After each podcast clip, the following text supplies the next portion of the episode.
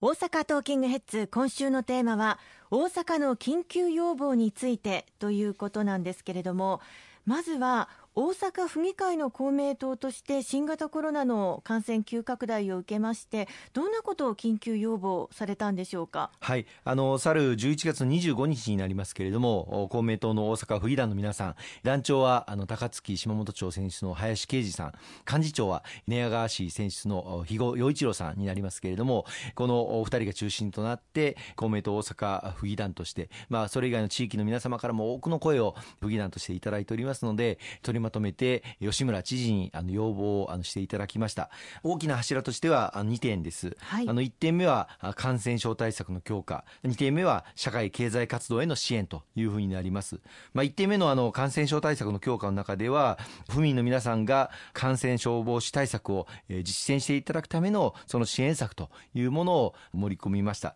中でも今大阪市内北区と中央区で時短営業の要請をしてますけれどもそうした行政からの営業時間の短縮要請に応じていただいた場合あるいはやむなく経済活動を制限する場合に、まあ、十分な支援を行うことということを、あの盛り込ませていただきました。あの早速大阪市はですね国と連携をいたしまして国の方で今回500億円を使って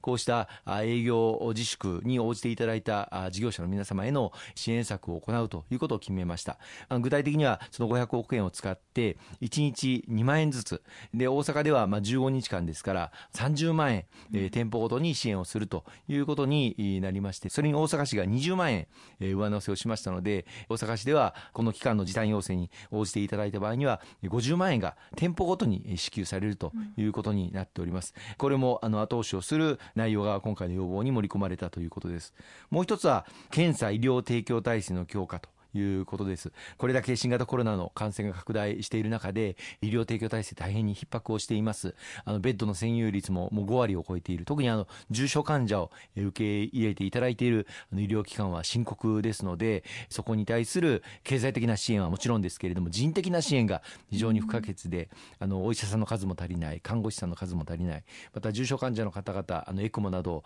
高度な機器を扱いますので、そういった機器を取り扱っていただく専門人材の方々、技師の方々も足りないという状況をなんとか地域の他の医療機関からも提供していただいてご支援をいただくあるいは大阪府下だけでは不十分な場合には近隣の都道府県からも応援をいただく、まあ、こういう体制を組んでいくことが不可欠だというふうに思うんですね。でまたあの検査体制をさらに充実していくということが非常に重要だと思います。今あの国では1日あたり54万件の検査を行う、まあ、これは簡易検査キットでの検査も含めての数ですけれども、はい、1日あたり54万件の検査体制を整えるべく着々と検査数を増やしていっていますのでこうした中で例えば高齢者施設クラスターが発生をしております、うん、こうした中で入所者あるいは施設に勤務されている方々含めて一斉に点検を行っていくことなどを今回の要望の中で盛り込ませていただきました。まあ、それ以外にも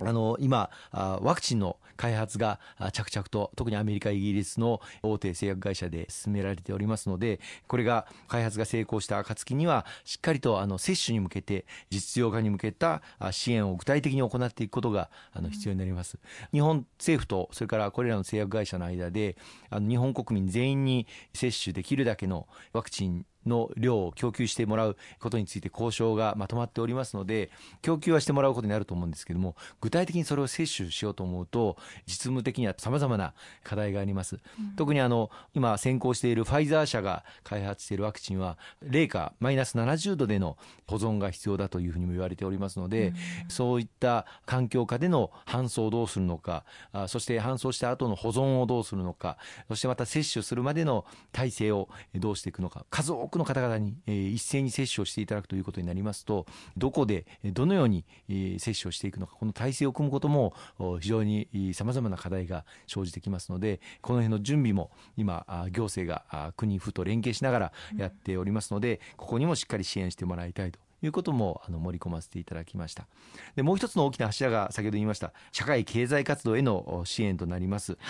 さまざまな事業者が深刻なあ影響を受けておりますので感染防止、まあ、換気などですねしっかりやっていただく機材を購入していただくということに対する支援とか、あるいはテレワーク、非対面型のビジネスモデルへの転換など、まあ、この新型コロナウイルス感染の中での新しいまあ生活様式、これをどう取り入れていくか、中小企業の方々にも様々ご尽力いただいてますけれども、これを府としても応援をしてもらいたい、などなど、こうした事業主の方々への支援もしっかりしてもらいたいということを、まあ、府知事に申し入れさせていただきました。まあ、吉村知事からは、非常に大事な指摘をたくさんいただいたと、しっかり府としても取り組んでまいりたいというあのご発言をいただいておりますので、これから一つ一つ詰めてまいりたいと思っています。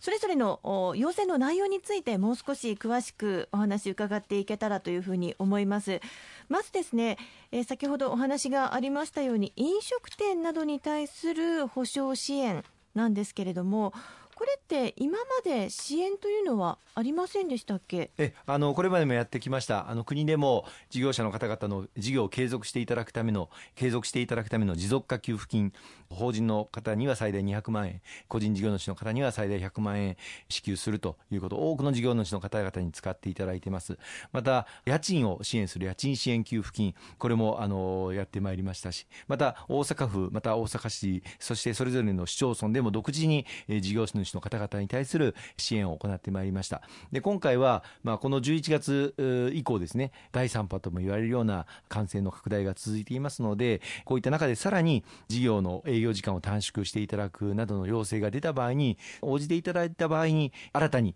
支援を行うというものです。まあ、大阪、東京、また北海道とそういった大都市圏で営業時間の短縮要請というのが出されておりますので、まあ、大阪は特に北区とそれから中央区この区域で営業時間を5時から9時までに短縮をしてもらいたいという要請にあの応じていただいた事業主の方々、店舗ごとにですね、最大50万円支援をするという内容になっています。他には換気設備などの導入を促す補助制度の創設、これについても要望されたということなんですがそうですね、大阪府の補助金で、あの高機能の換気設備を導入していただいた事業主の方々を支援する補助制度があるんですけれども、これがもともと締め切りが11月の30日までだったんですけれども、はい、今回、公明党の要望も踏まえて、締め切り日を12月の28日、1か月後ろ倒しするということをあの決めていただきました。国の補助と合わせせると対象経費の100%、え最大補助されるということになりますので、ぜひあの事業主の方々、まあ、高機能の換気設備を導入することで新型コロナ対策をしっかり進めていただきたいということと、まあ、この高機能の換気扇というのは省エネ光熱費も引き下げることがあの期待されますので光熱費の減額、まあ、コストカットにも役立つという観点からもご活用いただいたらいいんではないかなと思いますね。こういった点は気づきそうでなかなか気づかないような点ですよね。そうですね。あの今あの本当に多くの事業者の方々新しい日常を取り入れるという中で特にこの換気を十分に確保していくということに力を入れてくださっています。あの行政としてもこれを最大限にまあ応援をしていきたいというふうに思いますね。またあの次の補正予算の中にタクシーの換気もしっかり進めていく補助金も今準備をしておりましてタクシーの中に備え付けで換気扇を設置をすることで車内が常に正常な空気で循環がなされるという装置をただこれは非常に高価なもんですから、あの行政からの補助なしではなかなか浸透しないというお声もいただいておりましてなんとか予算の中に盛り込みたいということを今取り組んでいるところなんですね。後半もまだまだお話を伺っていきたいと思います。よろしくお願いいたします。